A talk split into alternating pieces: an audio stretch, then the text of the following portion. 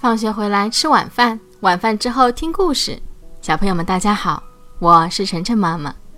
今天晨晨妈妈给大家讲的这个故事的名字啊，叫做《蚂蚁和蚯蚓》。在很早以前，蟋蟀、蚂蚁、蚯蚓是好朋友，他们都住在一个村子里。村里的路坑坑洼洼的，很不好走。一天，蟋蟀和蚂蚁一起商量，决定帮逗大家把路修好。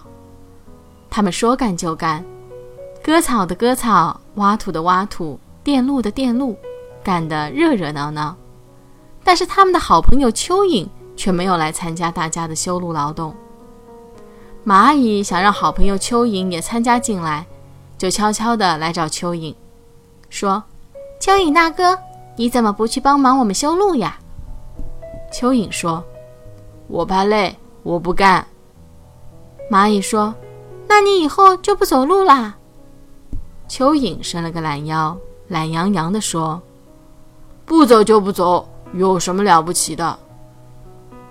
蚂蚁见蚯蚓这样子，也生气了，就说：“要是你走了怎么办？要是你们见我走了，就把我捉起来。”蚯蚓说：“路最后修好了，蟋蟀、蚂蚁都高高兴兴地在路上跑来跑去。蚯蚓很羡慕，也悄悄爬到路上。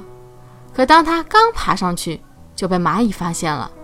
蚂蚁毫不客气地把蚯蚓捉住，抬进了洞里。从此，蚯蚓再也不敢到路上去走了，只能在土里钻着走。要是他不留意走到路上，准会被蚂蚁捉住。直到此刻还是这样的。小朋友们，集体的劳动啊，大家都要参与进去，最后你才能和大家一起分享劳动的成果，不是吗？好了，谢谢大家收听今天的节目。每周一到周五晚上七点，晨晨妈妈准时来给大家讲故事。